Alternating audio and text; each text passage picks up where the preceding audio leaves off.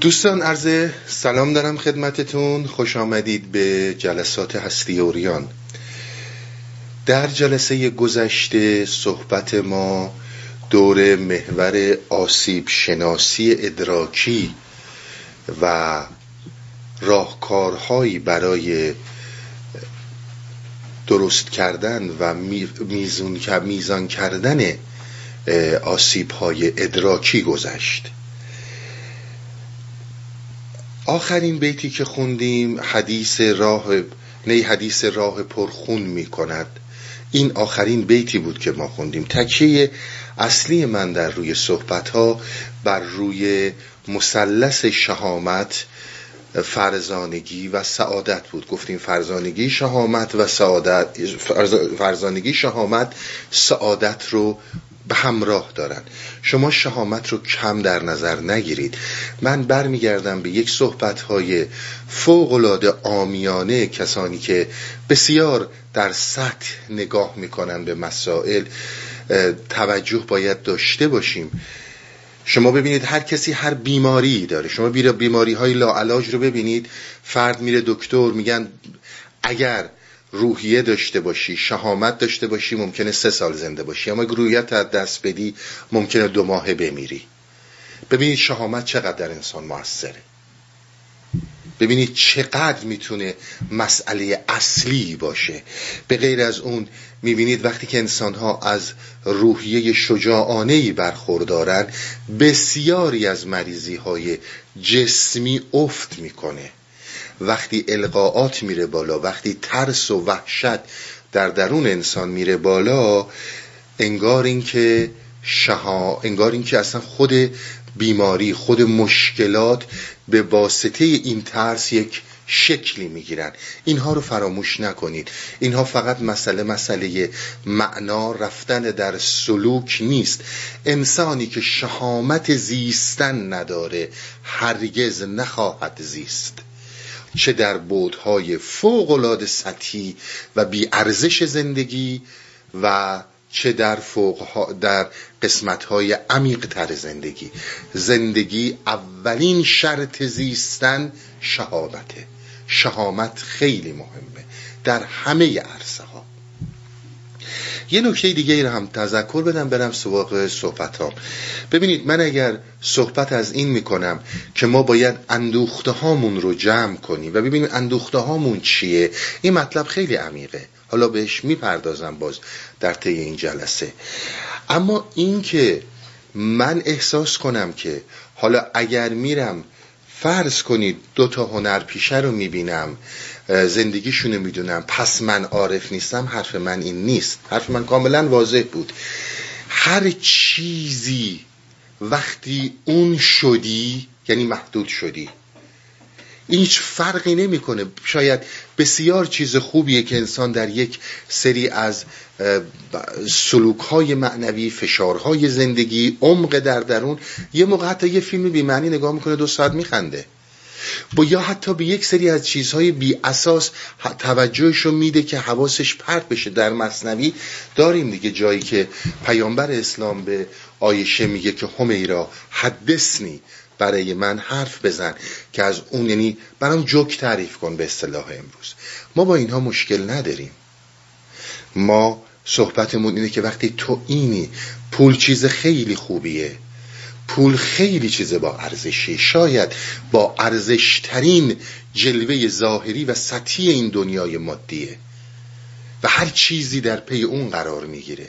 اما زمانی که شدی یه زنجیر به پات تو زیستی برای اینکه پول در بیاری تمام ارزش های هستیت رو از دست دادی. ولی اگر ابزار باشه بسیار چیز خوب اینا هیچ کدوم فرق نمی‌کنه. اگر تمام ارزش هستی و زندگیت فرزندت همینه خانوادت همینه مادرت همینه کتابت همینه رهایی یعنی همین در عین حالی که به اینها با اینها زندگی می‌کنی در عین حالی که رابطه های عمیقی وجود داره ولی در عین حال گسستگی وجود داره. اینها رو در نظر داشته باشید در این حال انسان یک انسان رهاست.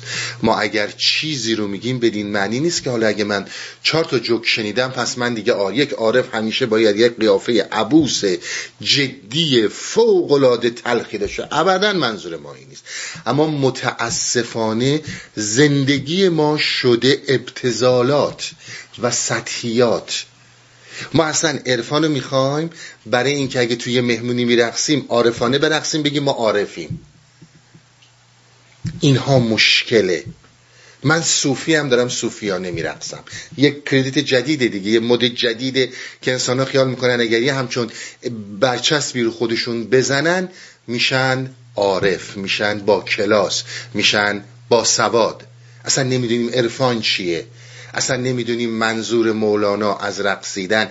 این جریاناتی که امروز هست مطلقا نیست. چه اونی که در قونی درویش چرخانی داره میچرخه از نظر اون چی که مولانا به عنوان سما میگه. همونقدر بی ارزشه که رقص فلان هنرمند بی ارزشه. بی ارزش نظر عرفانی و نه نظر هنری که ارزش خودشو داره. از نظر اینکه مشتری داره ارزش خودشو داره. منظور این هیچ کدوم از اینها نیست. ما داریم آسیب شناسی می‌کنیم و باید یه مقدار دل بسپریم گوش نجس نسپریم به حرفای مولانا. بریم در عمق. ولی هیچ چیزی نه فرزند بده نه پول بده نه غذا بده نه لباس بده نه مسافه هیچ چیزی در جای خودش بد نیست. مشکل اونجاست که تو تمام زندگیت و اصلا در یک سادیسم مجنونانه یا در پول غرقی یا در فرزندت غرقی یا در علم غرقی همه اینا میشه قل و زنجیر. اینو بهش توجه داشته باشین. این از مهمترین آسیب هاییه که در عرفان باید ببینیمش یعنی توجه داشته باشیم که ما به چیزی که معقول باشه در شرایط خودش هرگز بد نمیگیم. مشکل اونجاییه که من با اون شی هم هویت میشم. این رهایی رو از من می‌گیره. من فکر می‌کنم که اگر در لوس کردن ناتوان کردن زلیل کردن بچم هی اصرار بورزم یعنی دارم بهش عشق میدم دارم بهش محبت میدم. کاری که خیلی از ماها می‌کنیم. اینها میشه اون سادیسم ها مشکل اینه. و ما فکر می‌کنیم که هرچی این رفتارها رو بیشتر کنیم میگم خب من خب مادرم من آخه پدرم. پشت یک اسمهای قشنگ یک قالبهای فریبندهی که خودمون رو فریب میدیم نباید قایم شد. این می‌خواد این باشه که من برم نمی‌دونم این هنرپیشه های هالیوود رو بشناسم و فکر کنم این افتخاریه. ببینید یک موضوعی رو شاید خوب باشه اینم بگم برم سر صحبت ها ما خیلی در نفس غرقیم. ما خیال می‌کنیم همه چیز با یه ذکر درست میشه. ببینید زمانی که این آقای الویس پریسلی حالا گفتن خودکشی کرد ما میگیم خودکشی کرد کاری بقیهش ندارم وقتی این اتفاق افتاد همزمان با پخش خبر چهل نفر در امریکا سرزر خودکشی کردند در سرتاسر سر دنیا بید ببینید آم آماری که در زمان خودکشی حتی بعد از این چه خودکشی هایی به وجود آمد اینا که اصلا اشکالی نداره. اینا خب می‌دونی دوست دارن. جوونن دیگه. خب دل میبندن. بلا فاصله چهار روانشناس بریم توضیح بده. به یابه های اینا قشنگ گوش بدیم. البته ما خودکشی رو تایید نمی کنیم و اساسا چرا باید موجودیت انسان در یک نفر مثل ویسپریسلی باید اینجور حل بشه که با خودکشی این خودکشی کنه؟ ولی اگر شما این رو رفتید در مثلا مسیر درونی رفتید در عمق مسائل انسانشناسی اینها ضرره اینها جهالته. ولی برای فلان هنر پیش خودکشی کردی خب علاقه از دوستش دارن مردم دیگه. چیکار میشه کرد؟ به توجه کنید. ما هرگز توجه نمی کنیم اون چیزی که آمار این خودکشی ها رو بی نهایت برده بالا. اصلا دیگه غیر قابل کنترله. فقط مشکلات اقتصادی نیست. در بسیاری از کشورهایی که همیشه شماره یک و شماره دو و شماره سن اصلا مشکل اقتصادی وجود نداره. ما نمی‌خوایم بپذیریم که به چه پوچی رسیدیم و انسان وقتی که تمام زندگی شد این لباس و این هنرپیچه و نمی‌دونم پول و خانواده و اینها به پوچی می‌رسه انسان ابعاد دیگه ای داره. ما صحبتمون سر اینه. ما صحبتمون سر این نیست که این کار بده. توجه داشته باشید. ما حاضریم برای یک هنرمند مثل این آقای الویس پریسلی خودمون رو بکشیم. حالا بعضی میگه نه خوب نیست. نباید کرد من که قبول ندارم که. و تو تو مسیر داری میری. اون چنان محوی که اصلا کنترل خودت رو نداری. در هر زمینه غیر از درون انسان غیر از خودت نه نفست. اون چیزهایی رو که من امشب می‌خوام مطرح کنم. حرکت کنی اینها قل و زنجیره. و اگر اینها در سطح نباشه عمق پیدا کنه مطلقا هر چیزی. هیچ استثنایی نداره. در سطح قرار نگیره. بره در عمق وجودت این صد درصد ویرانگره. تنها چیزی که به دردت می‌خوره مراحلیه که به درونت برمیگرده. حالا گوش کنیم ببینید مولانا چی میگه. من سه چهار تا بیت رو می‌خونم بعد اول اینها رو معنی می‌کنم باید معنی بشن و بعد میریم سراغ رمزگشایی ها محرم این هوش جز بیهوش نیست مرزبان را مشتری جز گوش نیست. این زبانی که من یعنی مولانا دارم با شما صحبت می‌کنم این نوع درک این نوع هوش رو تو با این هوشی که الان اینجا نشستی و داری گوش میدی نخواهی فهمید. محرم این هوش جز بیهوش نیست. در یک عالم دیگه در یک لول دیگه در یک دنیای دیگه تو این رو خواهی فهمید. یک لول دیگه وجودید. اون چیزی رو که دارم میگم این هوشت نخواهد فهمید. تمام صحبت من فقط همین یه مصره خواهد بود. همین یه مصره و فقط بقیه رو باید یه توضیحاتی بدم و برم جلو. پس محرم این هوش جز بیهوش نیست. مرزبان را مشتری جز گوش نیست. میگه زبان ما وقتی که ما حرف می‌زنیم زبان همیشه گوش می‌خواد. یعنی باید زبان وقتی صحبت می‌کنی که گوشی هست برای شنیدن. و صحبت لوگوس بود که شما در حکمت نظری شما در زمانی که گویشتون گویش لوگوس میشه در حقیقت زبان شما زبان عاقلانه است. و دارید با عقل مفید صحبت می‌کنید و با زبان جز گوش مشتری دیگه ای وجود نداره. یعنی مولانا می‌خواد بگه من این ابیات رو که دارم میگم وقتی داری می‌خونی ظاهرش فقط گوشه که می‌تونه بشنوتش. ولی درکش نخواهد کرد. که من دارم چی میگم؟ مشتری جز گوش نیست. شما توجه کنید مولانا خیلی حرف می‌زنه. داره مقام گوش رو مطرح می‌کنه. یعنی اینکه شما هر چقدر به اجزای دیگتون توجه کنید بینایی که 82 سه درصد درک ماست میگه من توجهم رو گوشه. ببینید با بشنو شروع می‌کنه و الان میگه که توجه من رو گوشه. حالا یکی از چیزهایی که در ضمن این مصرع داره میگه بحث اینه که تو وقتی که حرف می‌زنی زمانی که داری با خودت حرف می‌زنی یعنی به عبادت نشستی زمانی که به درگاه الهی میری داره از دهانت کلام بیرون میاد اونجا گوش وجود داره داره میشنوتت. تو محال چیزی بگی و شنیده نشه. گوش همیشه وجود داره. در غم ما روزها بیگاه شد. روزها با سوزها همراه شد. ببینید در غم ما روزها بیگاه شد. ببینید گاه یک کلم یک به اصطلاح پسفند فارسیه و خیلی مهمه. خودش به عنوان یه لغت به کار میره. گاه اصلا یعنی لحظه. گاه یعنی روز. گاه یعنی زمان. شما دیدید میگن گاه نامه مثلا هم تقویم رو میگن. گاه شمار. گاه یعنی یک لحظه. یک روز یک گاهه. یک لحظه یک گاهه.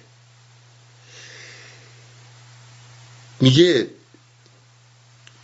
غمی در من به وجود اومد دردی در من به وجود اومد که این درد زمان رو به طور کلی در نوردید ببینید بذارید من درد رو هم معنی کنم. چون خیلی راجع به درد صحبت کردم. شاید تو ذهنم نبوده شاید هم گفتم الان تو ذهنم نیست. ببینید درد یه معنی مشخصی داره. من تفت به اصطلاح تعبیر قدیمی ها رو دارم میگم و امروز روز رو کار ندارم. اگه همین تعبیر رو دارن نمی‌دونم. ببینید درد از نظر لغتی که معنی می‌کنن که آقا این درد بدن یعنی چی؟ میگن درد یعنی فاصله. اگر بین مثلا یه استخون شما یه فاصله کوچیکی توی انگشتای دست انسان پیش بیاد این درد به وجود میاره. این می‌تونه چرک بکنه. بین عضلات انسان و هر جای دیگه انسان وقتی که فاصله میفته شما به این میگین درد. هر چیزی وقتی شما یه عزیزی رو از دست می‌دید بین شما و اون فاصله افتاده. این یعنی درد. درسته؟ وقتی چیزی رو از دست میدین بین شما و اون فاصله افتاده. این یعنی درد. وقتی که من مولانا فاصله رو با نیستان درک کردم. چنان دردی در من. اوج گرفت که تمام این دردهای ظاهری رو که از بین برد هیچ کل زمان رو در نوردید بیگاهش کرد. زمان از بین رفت. من بی این چند بیت رو معنی نمی کنم تو بتونم یه مصره رو باز کنم. به حرفام خیلی توجه داشته باشین. گوش رو حداقل تو این چند دقیقه یا یه ساعت یه ساعت و نیمی که من در خدمتتونم گوش رو پاک کنید. بشینید و فقط حواستون رو بدید به من. روزها با سوزها همراه شد. ببینید شما اولا در نظر بگیرین. وقتی که صحبت از سوز میشه. سوز همیشه درش یک آهنگ هست.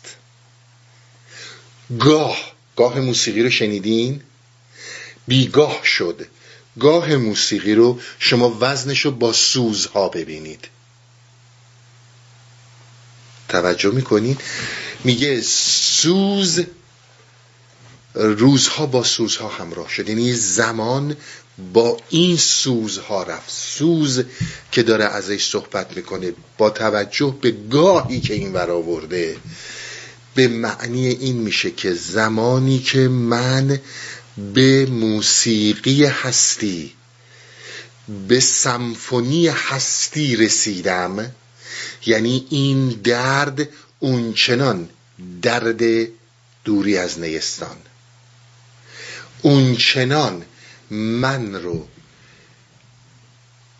حرکت داد که درک کردم سمفونی هستی رو سوز هستی رو موسیقی هستی رو. به همین خاطر یک پدیده ای مثل زمان روزها بیگاه شد. روزها همه از بین رفت. گاه ها از بین رفت. زمان از بین رفت. یکی مسائل مهمی که ما حاضر نیستیم دردهای سطحی رو با این درد عوض کنیم عدم رشد ما و عدم شهامت ماست. ما شهامت رویارویی با دردهای واقعی و وجودی رو نداریم.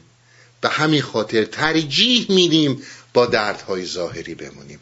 این به خاطر عدم رشد که الان بهش اشاره می‌کنیم.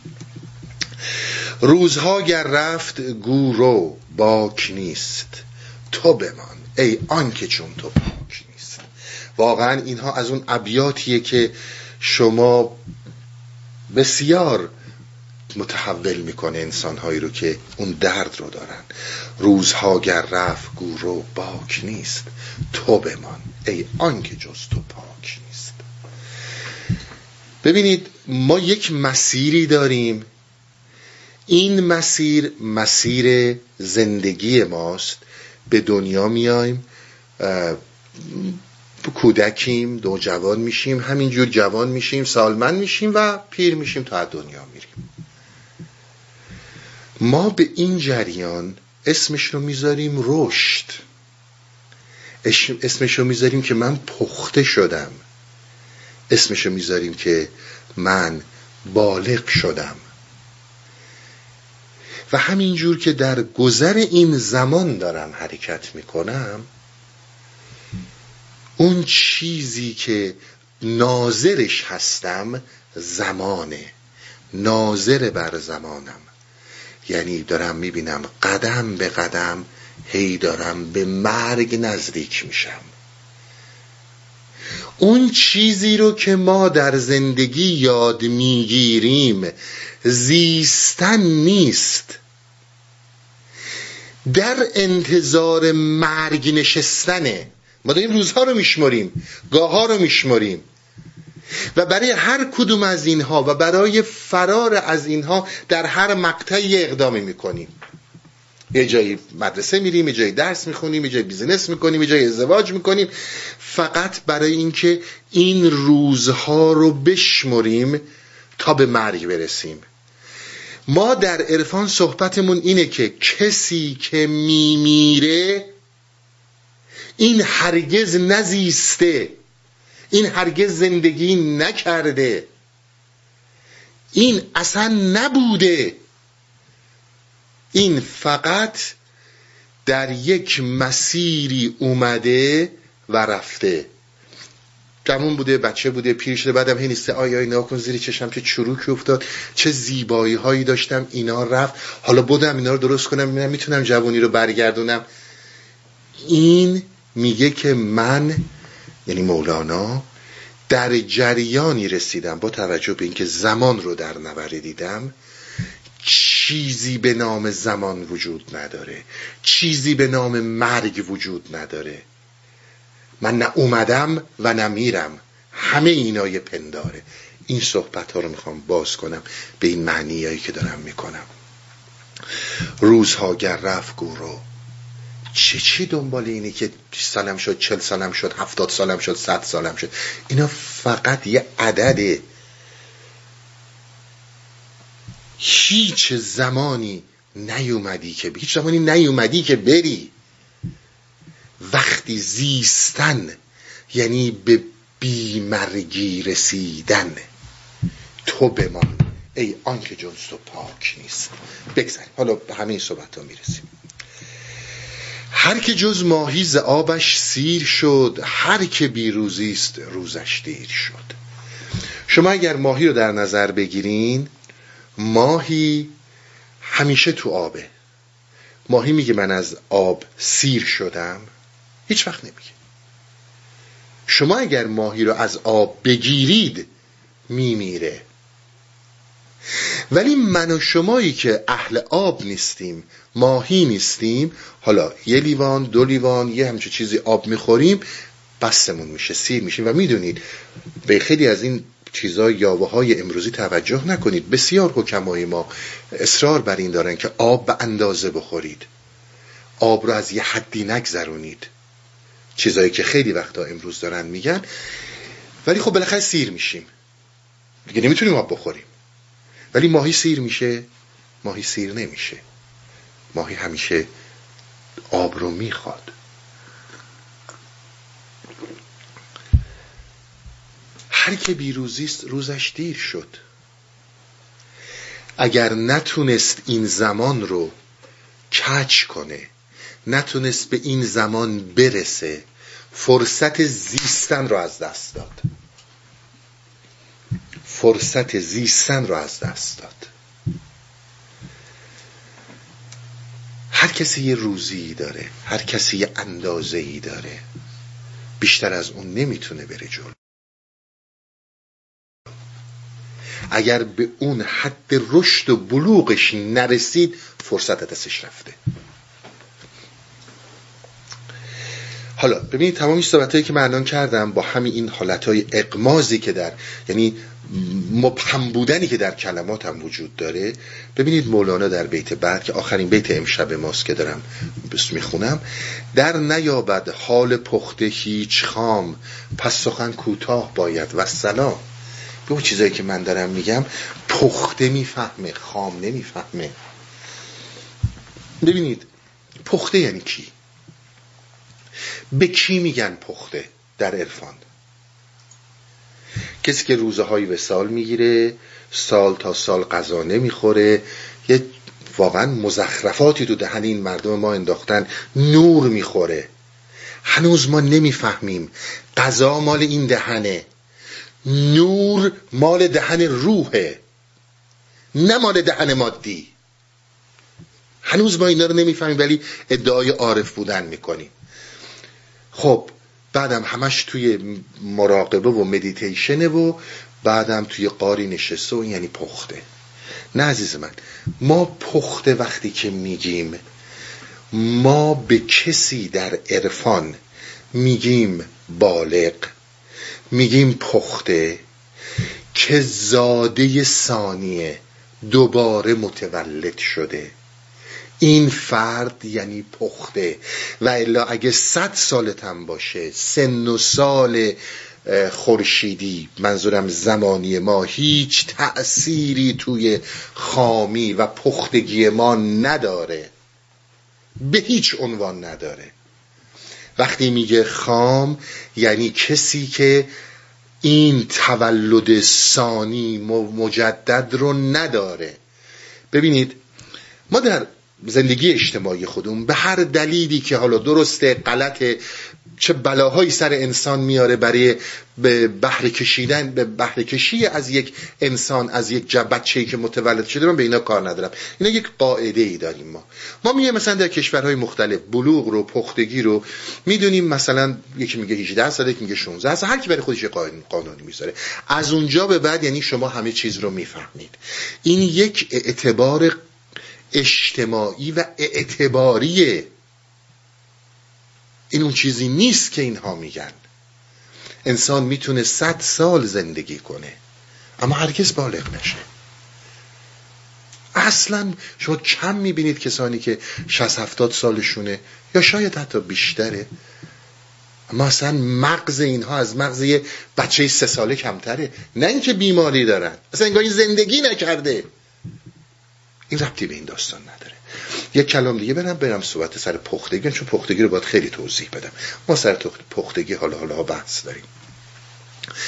هر چقدر که توی انسانی در اعماق وجودت ریشه بدونی و پایین تر بری اینو بهش میگن پختگی.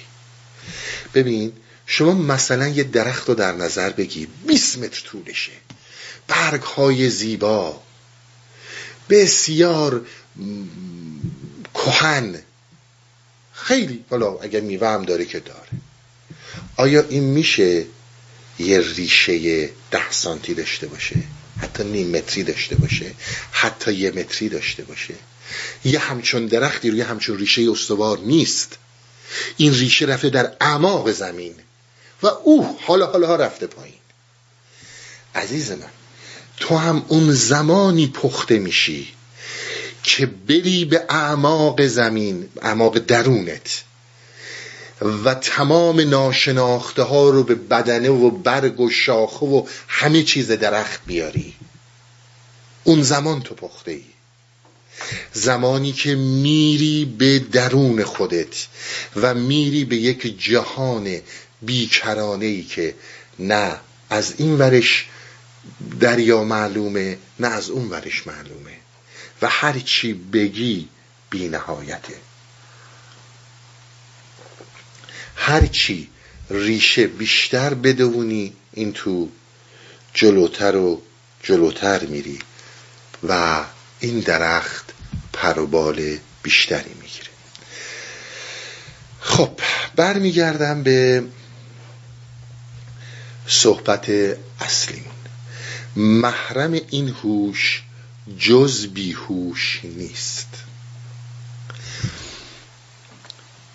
خب آقای مولانا این همه شما صحبت کردی این ابیات رو گفتی با کمال سراحت داری میگی آقا نمی‌فهمی خودتو بی خود مطل نکنی شعرها رو معنی کنی. داری اینو میگی؟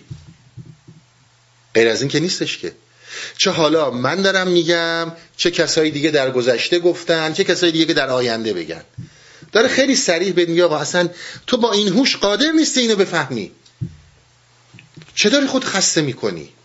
تو باید از یک درک دیگه ای برخوردار باشی. اونه که محرمه با این هوش ماست با این هوشی که مولانا داره صحبت می‌کنه.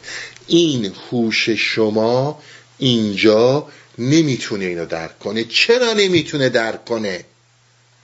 داره پایین توضیح میده میگه برای اینکه زمان وجود داره. برای تو گاه وجود داره. برای تو مکان وجود داره. برای من مولانا نداره. من از زمان می‌فهمم نه مکان. اصلا نیستم تو زمان و مکان. تا تو از این مرحله نگذری و زمان و مکان رو رد نکنی هر چی داری میگی جزو این هوشه این, این, این, این حالتی که ما الان در این هوشیاری وجود داریم.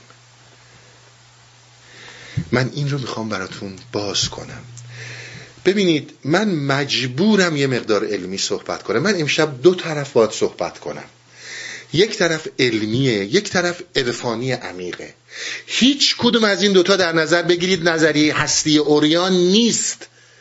من فقط دارم اطلاعات میدم که در نهایت بتونم خیلی حرفا رو باز کنم. ببینید اون چیزی که بر میگرده به صحبت ها من امشب باید یه مقدار راجع به کوانتوم صحبت کنم.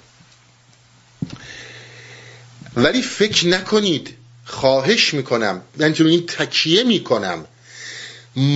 ما یعنی من خودم که دارم صحبت می‌کنم در این لول اندیشه نیستم. که فکر کنم چون مولانا در 800 سال پیش که هیچ کس از هیچ چیزی خبر نداشته به این دقیقی داره پیچیدگی های کوانتوم رو مطرح می‌کنه پس الله اکبر مولانا ببین چیه. این مال عوامه این مال روشن فکریه که فقط در یک ظاهر مونده. عظمت مولانا توجه مولانا نه به عالم کوانتومه نه به عالم فیزیکه نه به عالم شیمیه نه به پزشکی. این بابا در یک اوج دیگه ای داره حرکت می‌کنه. من مجبورم برای روشن کردن کلام مولانا از کوانتوم استفاده کنم. حالا فردا اگر نظریه کوانتوم به هزار یک ایراد خورد این اشکال از من گوینده است. برای اینکه در عصر خودم در زمان خودم باید به یک زبانی صحبت کنم که شنونده متوجه حرف من بشه. همون اشکالی که خود مولانایی بیچاره داشته. و الا نه من الان دچار مباهات و افتخارم. می‌خوام بگم ببین آقا مولانا در چه اوجی راجع به کوانتوم صبح؟ آقا معجزه آ اینا نیست. تمام این کوانتوم فیزیک شیمی کیهان کهکشان همه این مسائل رو مولانا میگه مثل یه گرد خاک میمونه که من دیدم. هیچ اهمیتی من به اینها نمیدم. من به جایی رسیدم که اصلا اینها در مقابل اون بچه باز عروسک بازی هم نیست. اینو بهش توجه داشته باشین. یعنی اگر میام سر مسائل علمی بدین معنی نیست که می‌خوام مولانا رو دانشمند معرفی کنم. ابدا همچون چیزی نیست. در این گذری که از این مسیر داشته یک جریاناتی رو دیده و یک جریاناتی رفته جلو. حالا من به این معنیه که خب یه حرفایی هم زده. ولی اینی که می اومده میشسته حالا با یک روش های ما بریم ببینیم با این علم این با این علم های امروزی و مدرن علم های تجربی که امروز استفاده می‌کنیم ما بیایم و بگیم خب مولانا به چه روشی جلو می‌رفته؟ مولانا دنبال اینها نبوده. مولانا اصلا دنبال این نبوده بدونه ماه به دور زمین میچرخه یا زمین به دور ماه میچرخه. اصلا دنبال چیز دیگه ایه که حالا امشب این رو می‌خوام باز کنم. فقط این صحبت ها رو به این صورت مفصل دارم می‌کنم که بدونید من به هیچ عنوان در مقام مقایسات علمی نیستم. من مجبورم علمی حرف بزنم. و یه مقداری از اون طرف عرفانی حرف بزنم. ببینید ما راجع به هوش و بیهوش داریم صحبت می‌کنیم. مولانا داره از یک بعدی صحبت می‌کنه. قبل از اینکه این بعدها رو بخوام صحبت کنم شما همتون می‌دونید خیلی هم بهتر از من می‌دونید که تمام این جهان ما همه این هستی از ذراتی تشکیل شدن که به اینها میگن مولکول. مولکول ها رو چی تشکیل میده؟ اتم ها تشکیل میدن. درسته؟ وقتی که مولکول ها رو اتم ها تشکیل میدن در فیزیک شاید خیلی قدیمتر چندین دهه پیش همیشه اتم رو ذره بنیادی می‌دونستن. یعنی ذره بنیادی ذره که به هیچ ذره کوچکتری قابل تقسیم نباشه. به میگن ذره بنیادی. هسته اتم و الکترونی که دورش میچرخه. یه مقدار که داستان جلو رفت و حالا کوانتوم اومده و خیلی تحقیقات وسیعتری راجع به این زمینه شده دیدن آقا خود اون پروتون در هسته اتم از ذراتی تشکیل شده به نام کوارک. و این کوارک چیزی هستش که به اصطلاح ذره بنیادی خود این اتمه.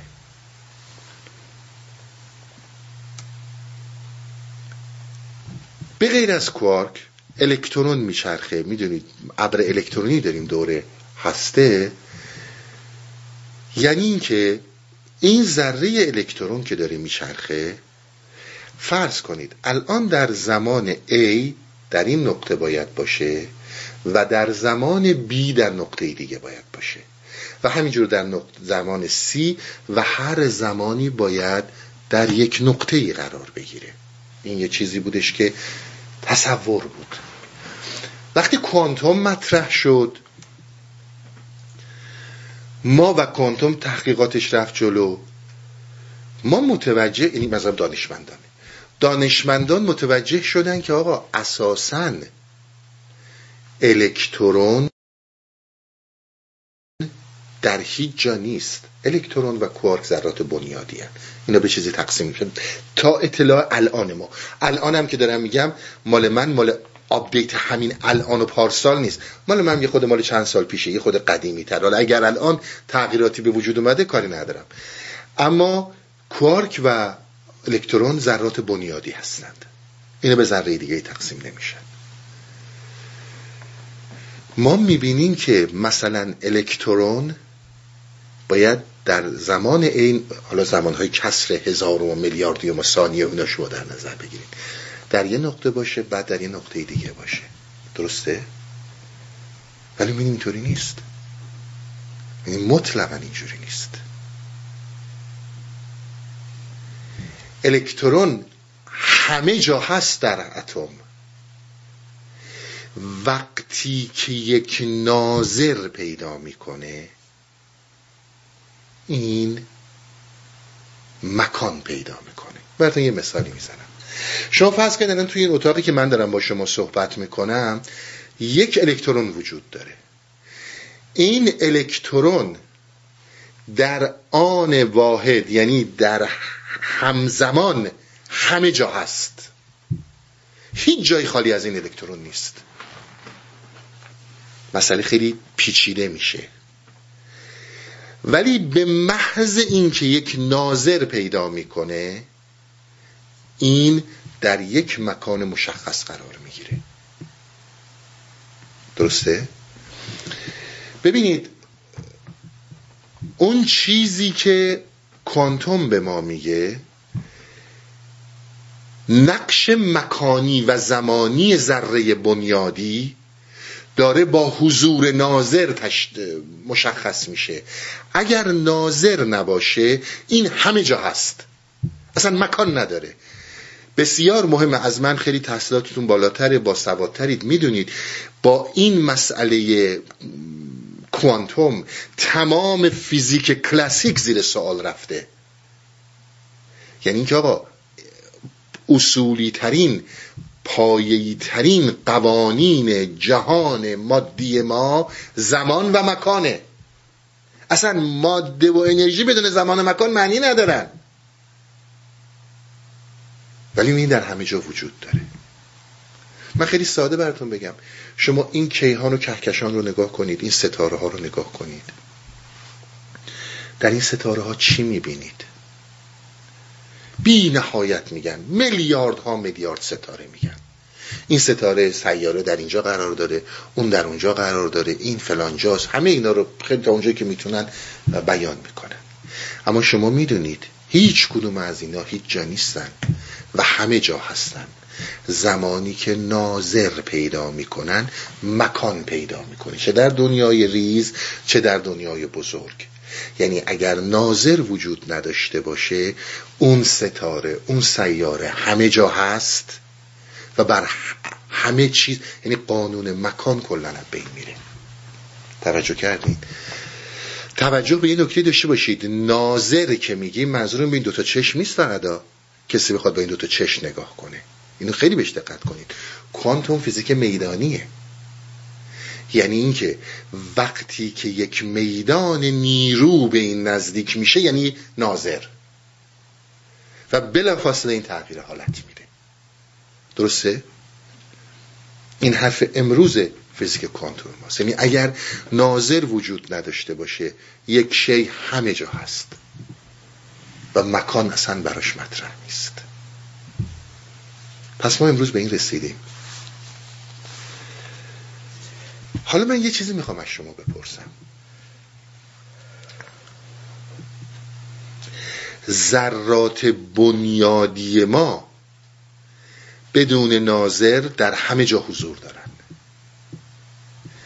ستاره ها و که به ستاره های آسمون اگر ناظر نباشه یعنی اگر یک سیاره دیگه یه ستاره دیگه یه کیهان کهکشان دیگه به این نزدیک نشه میدان نیرویش به این نزدیک نشه این همه جا وجود داره. به محض اینکه میدان میدان نیرویی نزدیک میشه این ناظر حاکم شده.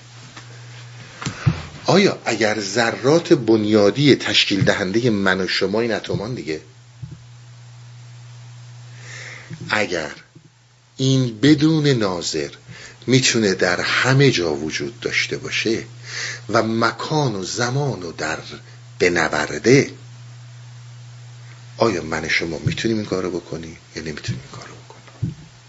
این سوال اصلا عرفانی نیست این سوال علمیه. آیا وقتی ذره بنیادی ما بدون ناظر می‌تونه همه جا باشه. من و شمایی که از اون ذرات بنیادی تشکیل شدیم می‌تونیم همه جا باشیم یا نمی‌تونیم همه جا باشیم؟ درسته؟ اصل حرف دایمنشن بعدی بعد بعدی. بیهوشی که مولانا داره ازش صحبت می‌کنه این هوشی که ما درش قرار گرفتیم یک اسارته یک بدبختی و فلاکت در دست پدیده موهومی که نسبی نه زمان مطلق. حالا اینا رو توضیح خواهم داد. به نام زمان و به نام مکان. کسی که در این نوع هوشه نمی‌تونه حرفای مولانا رو بفهمه. باید از این مرحله بره بالاتر.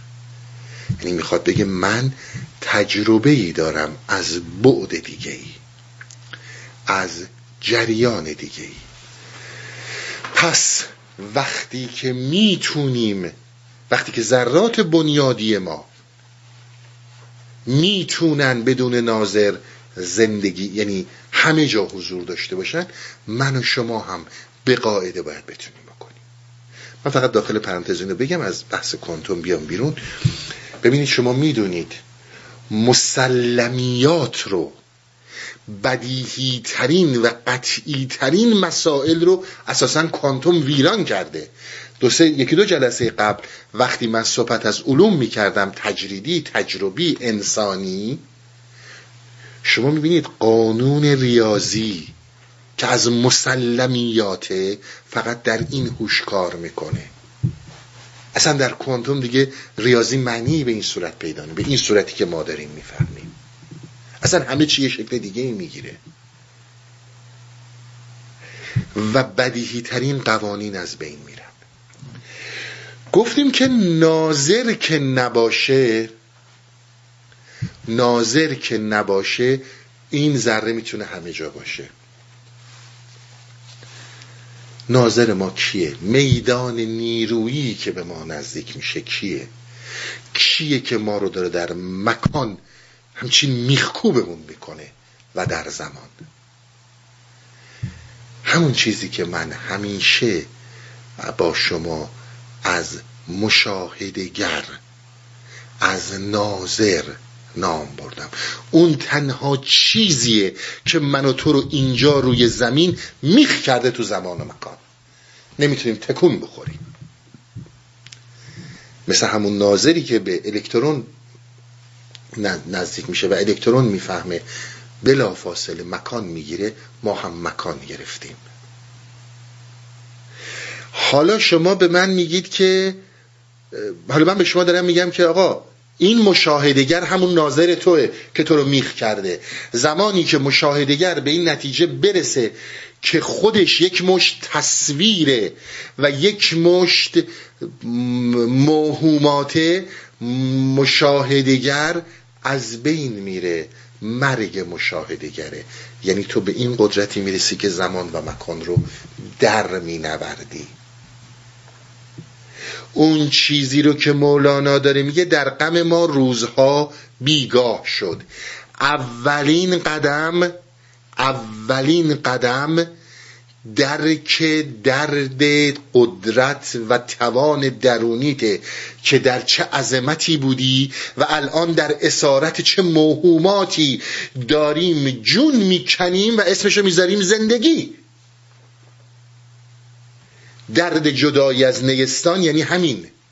بلوغ انسانی وقتی که میگیم افق دید به همه حرفای من برگردید. وقتی عزیز من افق دید تو فقط یه زن بچته یعنی مشاهدگر میخکوبت کرده. فقط یه پوله فقط یه هنر پیشه است یعنی تو میخکوبی. این حرف به دردت نمی‌خوره. بیا بشین بخون یه نمی‌دونم تار و تنبوری هم بزن بیا با هم دیگه یه صفایی هم بکنی. بیشتر از این نمی‌تونی جلو بری. داره با سراحت بهت میگه. میگه در وهله اول باید چیزی که اتفاق میفته درد به وجود درد جدایی تو از این عظمت برات درک شه. تا این نشه چه اتفاقی نمیفته دو مسئله اصلی که انسان رو در در نوردیدن این زمان و مکان بسیار به عرایزم عنایت کنید. در غم ما روزها بیگاه شد.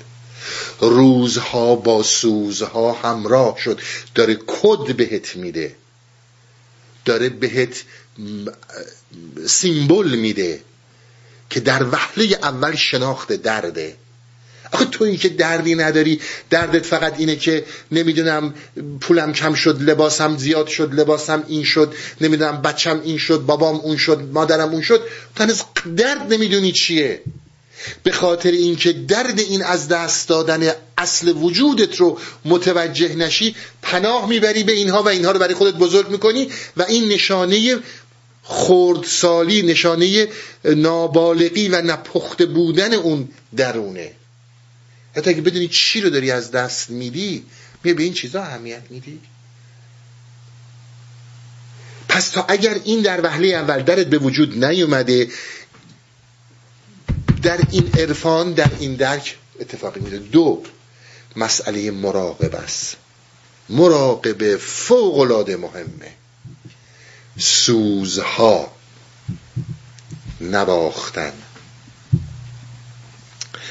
یه زمانی شما من صحبت می‌کردم گفتم این بودایی که شما می‌بینید خب متاسفانه خیلی در جامعه ما نسنجیده اینها رو نمی‌دونم بتپرست و از این چیزا معرفی مشرک و این چیزا معرفی می‌کنن. ولی اینا مال کم لطفی های ماست. حالا اگه نگیم بی سوادی های ماست. شما زمانی که مجسمه خود بودا رو می‌بینید اول اصلا یه لبخند رو لبشه. بهتون چی گفتم؟ گفتم این لبخند یعنی شادی و شادمانی که ما ازش صحبت می‌کنیم. دوم بودا رو شما چی می‌بینید؟ بودا همیشه در مراقب است. چشماشو ببینید. اینها اون روش های سیمبولیکیه که اینها خواستن به ما منتقل کنن. مراقبه رو توضیح میدم. بسیارم روش صحبت می‌کنم. فقط همینقدر بگم ذهنتون به جایی نره عزیز من که مراقبه یعنی من مثلا مولانا باید بیاد به شما یه ذکری بده شما هم هی بشینین ذکر بگیرین تو مراقبه باشین و دیگه زندگی رو ول کنین. درسته میگیم ارزشی نداره در مقابل چیز دیگه ای اما صریحا میگیم نگهش دارید. اما در سطح نگهش دارید می‌خوای فیلم ببینی می‌خوای ازدواج کنی می‌خوای ازدواج نکنی می‌خوای پول دراری می‌خوای مجله های نمی‌دونم جوک بخونی همه اینا رو بکن. همه اینا می‌تونی شکل مراقبه داشته باشه. اما بدون اینا یک سطحه که تو وقتی که در یک عمقی فشار رود زیاد میشه به سطح پناه میاری. این شدنیه. به قول حضرت شمس میگه وقتی که در اون مسیر بزرگ درون که حرکت می‌کردم این ریشه ها که عمق پیدا می‌کرد به چه عظمت هایی که می‌رسیدم یک جاهای می‌دیدم دیگه بر نمیتابم. بر میگشتم به شاخ و برکا به سطح. می‌رفتم کار می‌کردم. می‌رفتم گوش می‌دادم. شد؟ مراقب است. حالا. من یه چیزی براتون میگم این تا اینجا این قسمت علمیشه این داستان جزو عرفانه این شما در بسیاری از عرفان ها با زبان های متفاوت این رو پیدا می‌کنید. یعنی من به شما بگم چیزی رو که من دارم براتون میگم در زبان های مختلف عرفان سنتی ما به شکل های متفاوت شما این رو می‌بینید. ببینید ما در تکیه من بیشتر به جناب صدر المتعلهین و همینطور حکیم سبزواریه که گفته های اینها رو بیان می‌کنم. ما هفت جسم داریم. هفت بدن داریم. بازم میگم اینا رو ببین من از افلوتین صحبت کردم از سقرات صحبت کردم از هراکلیتوس صحبت کردم از خیلیا. فقط برای اینکه شمایی که در این داستان ها هستید با خیلی چیزها آشنا بشید. همه چیز خیلی وقتا من جوششی صحبت می‌کنم خیلی وقتا کوششی صحبت می‌کنم خیلی وقتا مجبوریم بکشیم به مسائل دانشی یه وقتی باید بکشیم به مسائل جوششی که از درون میاد. مثل همین صحبت که قبل از این داستان با هم کردیم مراقبه و درد و اینجور رمزگشایی های این ابیات. کار ندارم. ما هفت بدن داریم. ببینید وقتی که شما به عرفا می‌رسید به تمام کسانی که در مسائل معنوی حرکت می‌کنن اینها میگن خیلیاشون. میگن انسان دو بود داره. خیلیاشون میگن انسان سه بود داره. خیلی ها میگن انسان هفت بود داره. بعضی ها گفتن هزار هزار یعنی میلیون یک میلیون بود داره. بعضی هم گفتن که ببین اینا بی خوده بی نهایت بود داره انسان. مثل این جهان های موازی هست که بی نهایت انسان هم بی نهایت. شما ممکنه بگید که آقا این کدومش درسته؟ خب اینا خودشون هم گیج بودن. نه انسان دو بود داره انسان سه بود داره انسان هفت بود داره انسان نمی‌دونم یه میلیون بود داره. کدومش درسته؟ اگر از من دارین می‌پرسین من دارم صریحا به شما میگم همشون درست میگن. شما خودتون گیج نکنید. اینها همشون دارن درست میگن. شما یه زمانی میاین بسیار به عرضم عنایت کنید. اگر جاهایی می‌خونید یا رو در رو میشید با این حرفا بدونید گیج نشید آقا یکی گفت سه بوده یکی گفت ما آخرش هم نفهمیدیم آدم چند بوده. در این سطح نمون. برو عمیق. همشون درست میگن. بستگی به این داره که تو چقدر کلی و چقدر جزئی به یک موضوع نگاه می‌کنی. چقدر میری تو جزئیات و چقدر کلی نگاه می‌کنی. ببینید شما میایید میگید انسان یک موقع کلی نگاهش می‌کنی میگی یک پیکر است. انسان یک بدن است. این خیلی دید کلیه. پس انسان یه بدنه. حالا میایین انسان رو جزئی تر نگاه می‌کنید. میگید انسان از اعضا جواره و ارگانهای متفاوتی تشکیل شده. پس یک انسان که یک پیکره بود کاملا درسته از جواره متفاوتی ارگانهای متفاوت این هم درسته. چون شما جزئی تر اومدین تو داستان. حالا یه زمانی شما میگید آقا انسان از بی نهایت ذرات تشکیل شده. اون هم داریم درست میگیم بیاین از این جواره پایینتر بیاین سراغ این بافت ها تیشیوهای انسان. بعد بریم سلول های تشکیل دهنده اینها. چقدر سلول تو بدن ما هست. یه وقتی یه نفر می‌گفت یه آقای دکتری بود میگفتش که باور کن تحقیقاتش روی مسائل سلولی و اینا بود.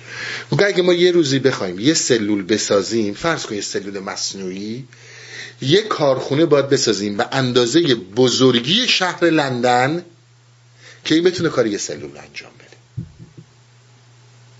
حالا سلول ها چی تشکیل شدن؟ از مولکول ها مولکول ها چی تشکیل شدن؟ از اتم ها حالا شما بگید انسان به این دیدگاه نگاه کنید بی نهایته به اون دیدگاه نگاه کنید یک پیکر است.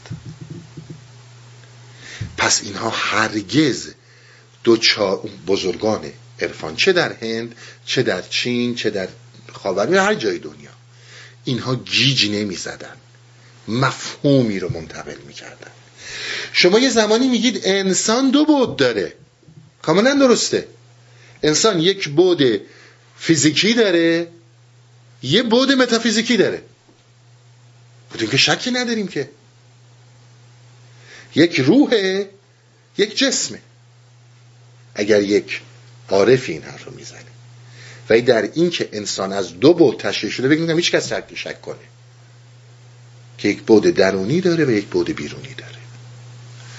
حالا یک کس دیگه میاد میگه که شما از سه بود تشکیل شدید. جسم و روان و روح که شما اینو بسیار در مسائل عرفانی ما می‌بینید.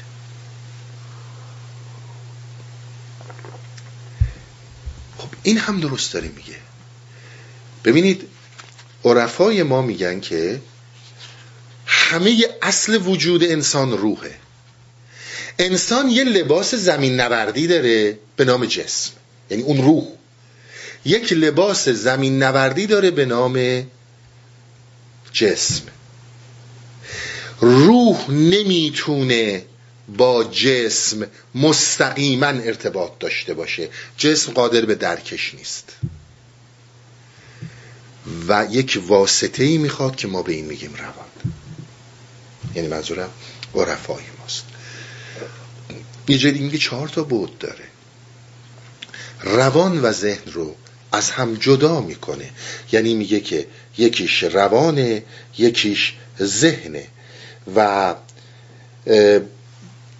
شما این رو در جاهای متفاوت حالا یه جایی شما میایید مثلا من این که دارم خدمتتون میگم فکر کنم حکیم سبزواری مهمترین موضوع رو داره مطرح می‌کنه. مسئله اینه که انسان یعنی به این زبان میگن. من می‌خوام شما گویش آشنا بشید نفس ناطقه انسانی. خب نفس ناطقه انسانی فیزیک مادیش یعنی چی؟ فیزیک مادیش یعنی اینکه نشعه دنیوی ملکیه نشعه ناطقه دنیویه ملکیه یعنی این جسم. نفسم بگید یعنی همین. نفس ناطقه دنیویه ملکیه. حالا شما میاد میگید مرحله دوم. میگه نشعه یا نفس برزخیه متوسطیه. یعنی روان ما. جایی که به روان ما برمیگرده. حالا نفس غیبیه باطنیه. یعنی روح همه اینها یک کلامه. به راه دوری نریم. انسان از هفت جسم تشکیل شده. جسم اول ما دنیای فیزیکی ماست. همین جسم فیزیکی که ما داریم. این جسم فیزیکی ما چیزیه که پنج حس ما در میابتش و ما با پنج حس با این در ارتباطیم. جسم دیگه ای داریم ما بر اساس تعالیم قاطبه عرفا و فلاسفه که دنبال فلسفه الهی بودند. بحث دوم بحث نفس یا عالم برزخی است که ما دنیای جسم برزخیه داریم. جسم علی داریم در وحله سوم. جسم علی داریم جسم سوم ماست. جسم ذهنی داریم کالبد چهارم ماست. جسم روحی داریم کالبد پنجم ماست. همون چیزیه که در ادیان قاطبه ادیان بهش میگن روح. روحیه که داریم. جسم آسمانی داریم و جسم الهی. این هفت جسم رو ما با هم داریم. با زبانهای مختلف با اسمهای مختلف حکیم سبزواری ملا صدرا و بسیار کسانی دیگه این عوالم رو نام بردن. حالا صحبت های ملا صدرا اسمای ملا صدرا اینا رو انشالله تو جلسات بعد براتون میگم که آشنا باشین. ولی این اصل هفت عالمیه که ما داریم. قسمت اول بدن ما کالبد اولیه ما. ماده است ماده تعریف صحیحی نداره. ولی من یه تعریف براتون میگم. این تعریف تعریفیه که تا یه حدودی میرسونه مسئله رو. ماده انرژی فشرده است. انرژی که خیلی فشرده شده. اما کلمه آخر راجع به ماده است ما هنوز نمی‌تونیم ماده رو درست معنی کنیم. چون درست نمی‌دونیم چیه. اینو بهش توجه داشته باشید. ولی یه اصطلاحیه که می‌کنم. ماده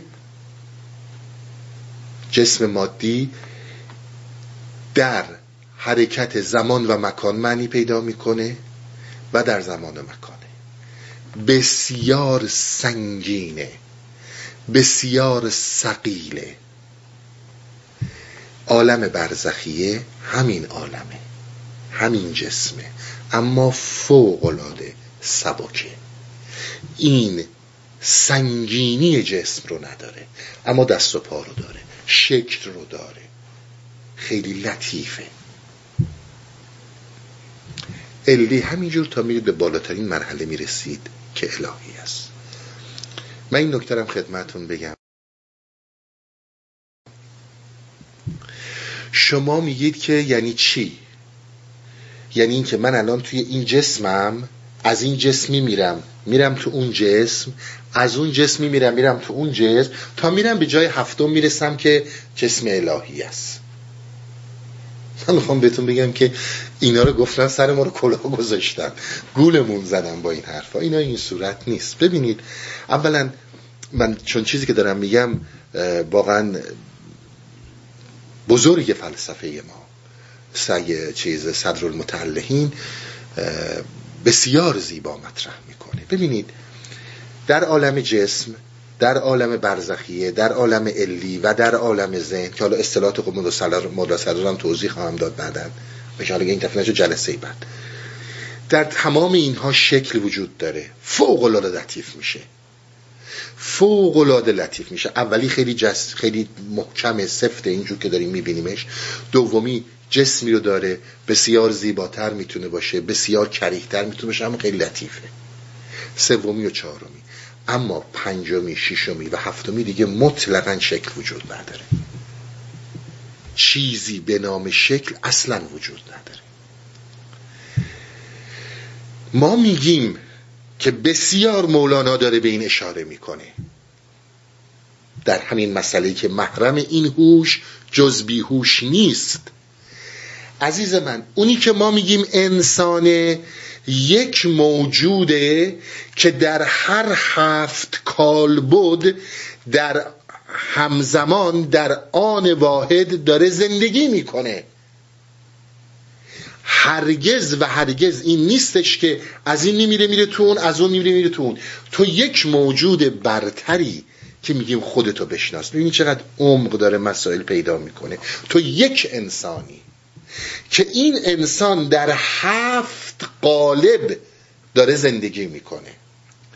در هفت مرحله داره زندگی می‌کنه. یک زمانی هست که این قالب جسم رو توهی می‌کنه. مثل زمانی که میمیره. و در شش قالب دیگه زندگی می‌کنه. و بعد قالب دوم رو توهی می‌کنه. حالا فرض کنید به زمان ما سالها هزاران سال میگذره. سوم چهارم همینجور تا می‌رسه به هفتم. شما اگر استنادات دکتر صاحب زمانی رو در خط سوم نگاه کنید دقیقا این کلام شمسه که انسان در قلافه. چون الان نمی‌دونم دکتر صاحب زمانی به چی استناد کرده بود به مقالات شمس یا به چیز دیگه الان تو ذهنم نیست. انسان در قلافه یعنی در این جسم در قلافه در حجابه. در جسم دوم در حجابه در جسم سوم در جسم چهارم تا میره به جسم هفتم می‌رسه که دیگه اصلا صورت نداره. تا اونجا در حجابه از اونجا به بعد دیگه حجاب برداشته میشه. توجه می‌کنین؟ از اونجا به بعد دیگه حجاب برداشته میشه. این هفت قالب وجود داره و ما اون انسانی رو که داریم میگیم این انسانی که در... یعنی منی که الان در خدمت شما هستم من از خودم دارم میگم اون منی که در این هفت بدن داره زندگی می‌کنه اما یک زبان نالان شده سوی شما چون شما این جسم مادی رو دارید می‌بینید و این فرم شکل من رو دارید می‌بینید و من یک مشاهدگر دارم که این مشاهدگر میدان نیرویش به من نزدیکه و شده خود من من خودم رو در این جسم پیدا می‌کنم و در نتیجه زمان و مکان بر من مستولیه و تصور رهایی و زمان و مکان برام خرافات می نماید خودش را خرافات نشان می دهد توجه کردین؟ یعنی اینکه ما یه جایی رو ول نمی کنیم بریم یه جای دیگه. یه جایی رو ول کنیم. فقط یک قالبی رو توهی می کنیم و در این حال در حال حاضر من شما همه ما در کل این هفت کال بود. حضور داریم. در داستان مسجد مهمانکش مولانا یک کلامی گفت که اون موقع من البته نمی‌تونستم باز کنم چون الان سالها صحبت کردم و بعد از این سالها صحبت کردن دارم یواش یواش به مسائل عمق بیشتری تا اونجایی که در بزاعت همه میدم گفتش که این آقایی که می‌خواست بره تو مسجد مهمانکش بخوابه گفت آقا من یه سر و اشکنبر برای چی می‌خوام؟ مثل این میمونه که یک درخت یک برگ ازش بیفته. یادتونه؟ من خیلی سطحی از رو این گذشتم. فقط گفتم عرفای ما انسان رو فقط در یک جسم مادی نمی‌دونن. شاید صحبت هشت سال پیشه هفت سال پیشه یه همچون چیزی. شاید هم نه سال پیشه. این دقیقا همون موضوعه. این کالبد ما در حقیقت فقط یک برگ از درخت هستی. زمانی که من اون حقیقتی که در این هفت کالبد داره زندگی می‌کنه رو پیدا نکردم اصلا زیستن من زیستن نیست. زیستن من مثل یک جریانی میمونه که میام یه عمری رو میگذرونم تموم میشه و میرم. می‌خواستم یه سندهایی رو راجع به مسائل کوانتوم اینا از مولانا براتون بخونم نمی‌رسم. بالا اینا رو تو جلسات بعد براتون می‌خونم. ببینید رابطه وجود داره. محرم این هوش جز بیهوش نیست. بین کالبد این هوشی که من الان با شما هستم و کالبد برزخیه به قول این عرفا و حکما برزخیه متوسطیه اینا چیزهایی که واسطن بین ما و چیزهای دیگه. یک ارتباط وجود داره. اون ارتباط اینه که زمانی که ارتعاش در درون این جسم ارتعاش ها اشتباه نکنید ارتعاش معنوی دارم میگم. ارتعاش میره بالا. بخوای نخوای شما کالبد دوم رو درک می‌کنی. من براتون مثال می‌زنم. شماهایی که توی دوستانی که توی جلسات سما بودن. در بعضی موارد که شما سما کردین دیدین آقا یه دفعه حس می‌کنی سرت شده قدی کوه. حس می‌کنی بدنت شده صد برابر. سه برابر. این زمانیه که ارتعاش عالم ماده با یعنی این عالم به اصطلاح ملکی دنیویه این جسم فیزیکی با کالبد دوم که در انسان وجود داره برقرار شده. این نشانشه.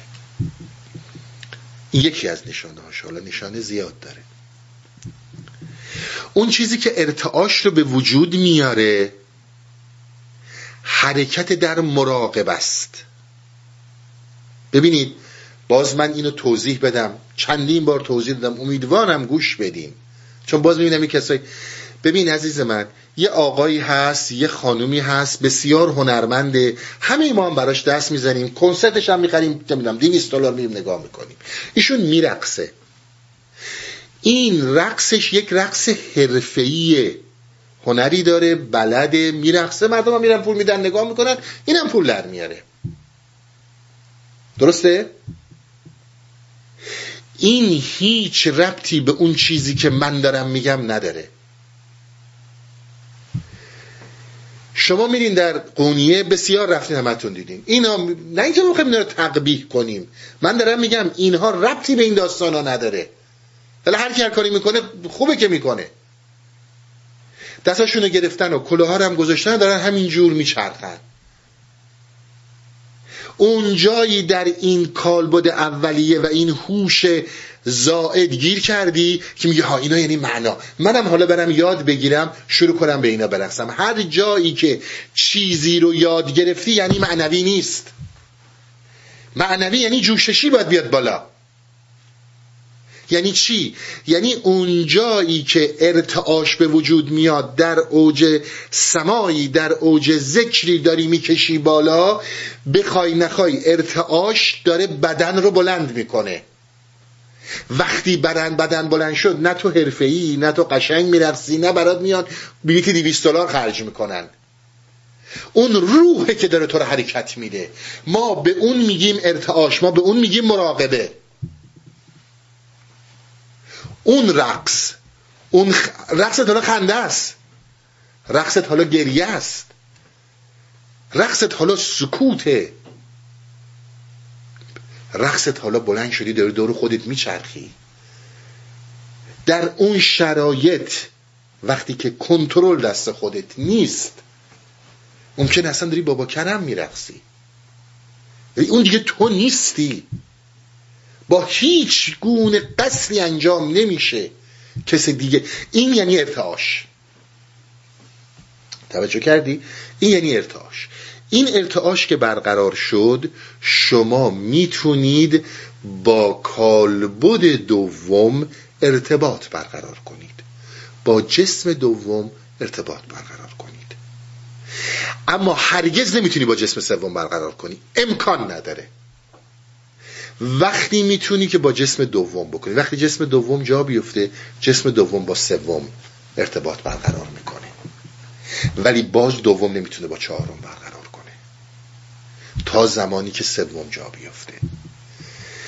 این یک نوع بیهوشیه غیر از این هوشه که شما در این شرایط داری اون اصل خودتو در هفت پیکره درک می‌کنی.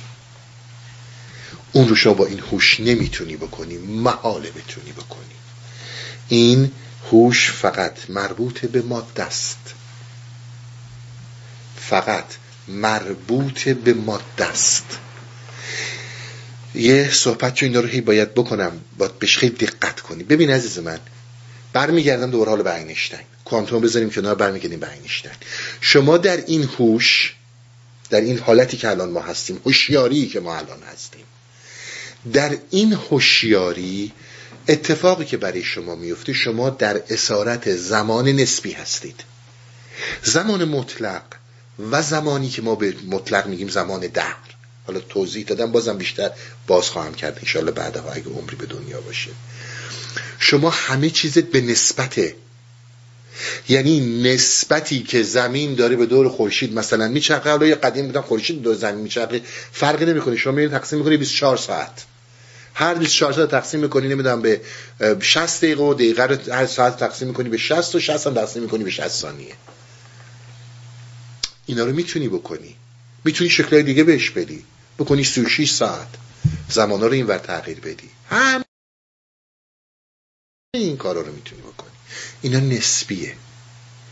زمان روانی که ما می‌گفتیم وجود نداره به قول اینشتین زبان زمان نسبی به سرعت فرد ربط داره. یعنی سرعت شما داره زمان رو تعیین می‌کنه. و بعد شما این در زمان زمان روانی خودتون می‌بینید. خوشحالین؟ زمان خیلی زود داره میگذره. بهتون داره خوش میگذره زمان داره خیلی زود میگذره. بعد حالین تو مشکلاتین مثلا منتظریست خیلی مهمین زمان داره خیلی دیر میگذره. چون زمان در عالم جسم مادی یک بحث نسبیه. یک امر مطلق نیست. در این جریان شما هرگز نمی‌تونید چیزی رو درک کنید که جنبش و ارتعاش لطافت ظریفیش و حرکاتش به مراتب از نظر زمانی زمان مطلق سریعتر از این جسمه. شما نمی‌تونید بکنید. توجه می‌کنید؟ شما نمی‌تونید چیزی رو درک کنید که به مراتب کنتر از این زمانه. باید اون هوش رو پیدا کنید. پس اون چیزی رو که حضرت مولانا داره میفرماد جز بیهوش نیست یعنی نه کسی که یه گوشه افتاده دیگه تکونم نمی‌خوره نه کسی که مدام فقط در این مدیتیشن نشسته. اینا مطلب نیست. الان توضیح میدم. کسیه که خودش رو اون حقیقت خودش رو در هفت پیکره درک کرده نه اینکه خودش رو یک مشاهدگر پیدا کرده. کسی که خودش یک مشاهدگر پیدا می‌کنه در همین هوشه. گفتیم مشاهدگر یک سانسور چیه؟ گفتیم مشاهدگر یک قاضیه. یعنی میاد تصویرهای متفاوتی رو که شما در طی بچگی تا حالا دیدی گفته که آقا این شکل غذا خودن من دوست ندارم. این شکل دوست دارم. اینجور لباس میپوشم اینجور حرف می‌زنم. این تصویرها رو شما از بیرون یاد گرفتید دیگه زمانی که اومدیم به این دنیا جنگ بزرگی داشتیم که اون انسان که در هفت پیکره سرمون بوده. بعد یواش یواش اومدیم چیزهای متفاوت یاد گرفتیم و اون انسان رو از دست دادیم. اینها رو در بحث پختگی توضیح خواهم داد. الان ما اون از دست دادیم. درسته؟ الان اون چیزی که وجود داره اومدم یک چیزهایی رو از اجتماع یاد گرفتم. اینجوری حرف بزنم. اینجوری هر کاری که داری می‌کنی یک سری تصاویر رو از بین هزاران میلیون ها میلیون تصویر هزاران تصویر رو انتخاب کردی و این رو به یک حالت مرکزی دادی. این شده شخصیت پرسونا ماسک. درسته؟ این اون چیزیه که من دارم به شما ارائه میدم. و شما به من ارائه میدین. این زمانی که وجود داره این ناظر این مشاهدگر که من فقط خودم رو اون میپندارم وقتی که در این پندار هستم من در مکان میمونم. چون مشاهدگر دارم. گفتیم ناظر که باشه بلا فاصله به اصطلاح ذره بنیادی مکان پیدا می‌کنه. و مکان در زمان جایگاه پیدا می‌کنه. اما در غیر این صورت نداره. منم دارم خودم همینجور اسم می‌کنم. شما هم همینجور. زمانی که این مشاهدگر جاش رو میده به تویی که ما به اون میگیم توی حقیقی.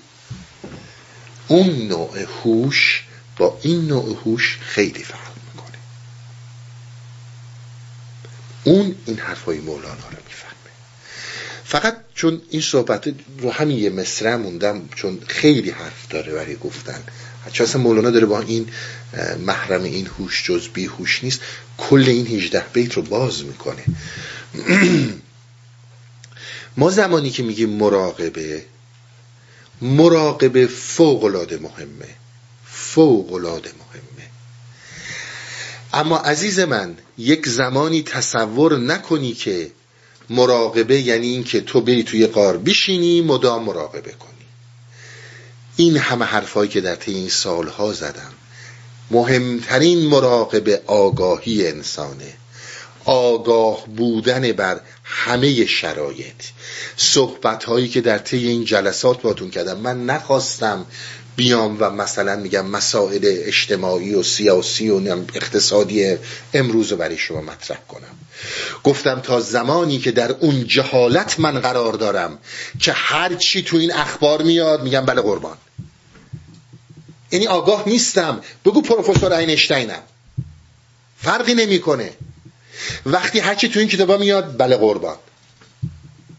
وقتی که در اوج گمراهی و زلالتم با خوندن چهار تا کتاب به اون کسی که در راه این بیهوشی در راه این کال وجود اصلی خودش حرکت می‌کنه ایراد می‌گیرم که من آگاهم. چرا؟ چون من چهار تا از این کتابا خوندم. چهار تا ایکس و ایگرگ گفته اندوخته هایی که داشتم.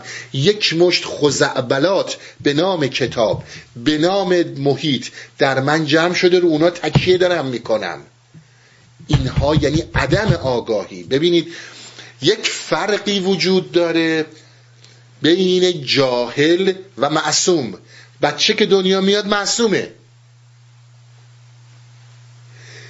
اما بچه نادانه.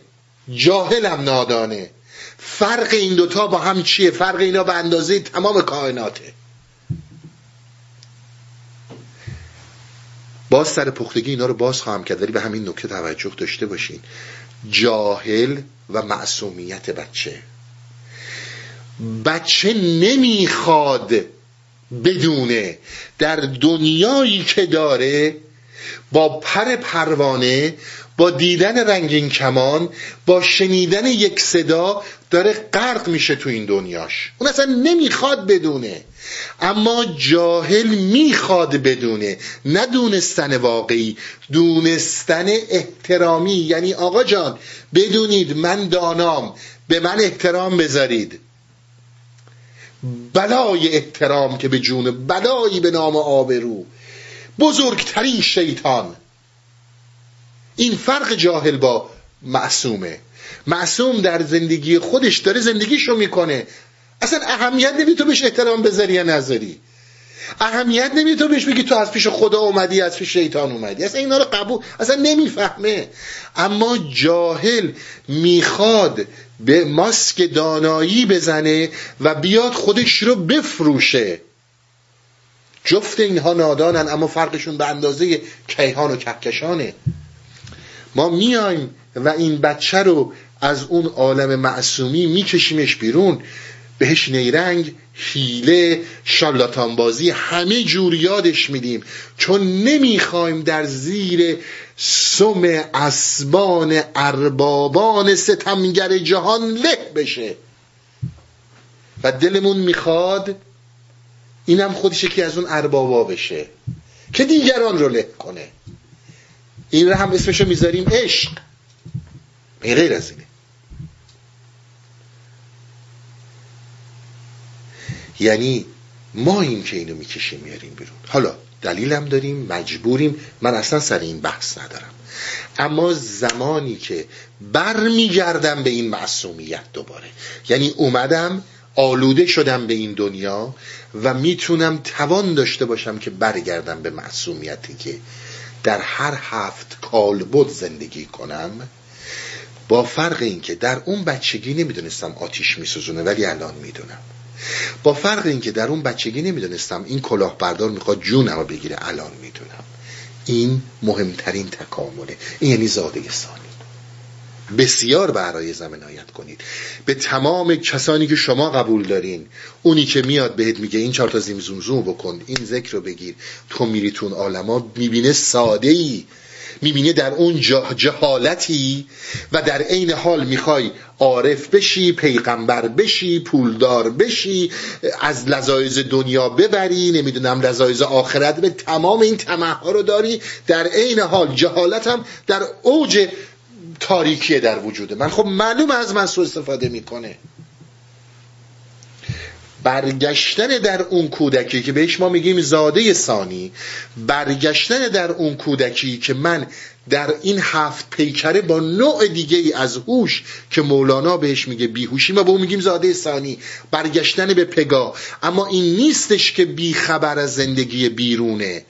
در کودکی و معصومیت اون موقع بود.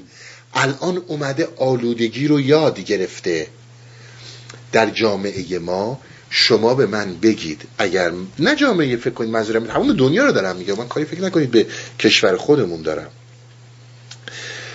مگه ما غیر از اینه که بچه ها رو به هر نیرنگی که هست وادارش می‌کنیم تو موفق شو؟ اخ من میام از عشق حرف می‌زنم. این زور داره. هر کی رو له کردی تو, تو چرا موفق نشی؟ چرا فلانی بشه؟ حسادت رو ایجاد می‌کنیم رقابت رو ایجاد می‌کنیم جنگ و راه میندازیم. برای اینکه آینده اجتماع ما احتیاج به انواع و اقسام جنگ ها داره باید از معصومیت اینها رو به هر ترتیبی هست تخریب کنیم که اینها وارد این جنگ بشن. خیلی خوب لازمه اجتماع ب... ولی اسم اینو دیگه عشق نذار. فرق این معصومیت با آدم جاهل اینه که جاهل می‌خواد همه اینا رو داشته باشه. به همین خاطر به نیرنگ ها پناه می‌بره. به نیرنگ ها پناه می‌بره. عارف وارسته مؤمن متقی علامه در میلیاردر شماره یک نمی‌دونم حالا خوشتیپ فلان. به هر نیرنگی که شده باید این مسئله احترام و آبرو رو برای خودش بخره. بزرگترین حماقت انسان که هرگز خودش رو نگه نمیداره اونجوری که خودش هست. فقط برای اینکه در یه جمعی از در رفت بیرون پشت سر چیزی نگن هر ذلتی را قبول خشونت. می آفرینیم خشونت می آفرینیم یعنی چی؟ شما فکر نکنید خشونت یعنی جیغ زدن. من میام میشین توی چهار نفر پای چهار نفر میارم وسط شروع می‌کنم از اینا بد گفتن. اونا دارم حقیقت رو میگم دیگه. خودم میرم بیرون همینا پای من میارن وسط شروع می‌کنن از من بد گفتن. اه پای سر من گفتین؟ بابا تو که داشت پای سر دیگری می‌گفتی بی نداشت. خشونت به وجود میاد. چون ما زمانی که این ری درختی که در ظاهر داریم نشون میدیم ریشه ای نداره. ریشه ای در اعماق وجودمون در ناشناخته هامون نداره. و فقط یک برگ و بره و هر آن ممکنه خزان بشه این فقیره این محتاجه این احتیاج به تمجید دیگران داره. چه رو خودش استقلال نداره؟ ریشه ای تو چیزی نداره. ریشه چه؟ چهار تا کتابی که خونده. ریشه همینه. داره میگه این هوش اینو نخواهد فهمید. پس یعنی هر اون چی که راجع به این ابیات داره گفته میشه بسیار کد تو این ابیات هست. بسیار رمزها تو این ابیات هست. داره میگه این مال تویی که توی این هوش هستی نیست. این مال کسیه که به اون بیهوشی رسیده. ببینید خیلی حرف باید با سر این مصرع دارم برای گفتن. باید توضیحات خیلی بیشتری راجع به این موضوع بدم. فکر می‌کردم که بتونم یه مقدار جمع جورش کنم تا یه حدود زیادی تونستم جمع جورش کنم. برای کسانی هم که زیاد با ما آشنایی ندارن. جلسات ما به هم پیوسته است. اگر این جلسه رو کامل گوش ندی جلسه بعد هیچی نخواهی فهمید. اگه جلسات قبل رو توضیح گوش نکردی این جلسات رو هیچی نخواهی فهمید. یک جلسات به هم پیوسته است. مطالب بسیار عمیقن و شاید خیلی هاشون حالا هنوز به در این رابطه ها بیان نشده و بیان نوینیه. باید این گوش رو حداقل پاک نگه داری. اگر نگه نداری نمی‌تونی عمق داستان رو بگیری. پس محرم این هوش جز بیهوش نیست. این یه مصره رو تا جایی که شد توضیح دادم بقیه رو میسپرم به هفته آینده انشالله خسته نباشین تا هفته آینده. روابط عمومی هستی اوریان.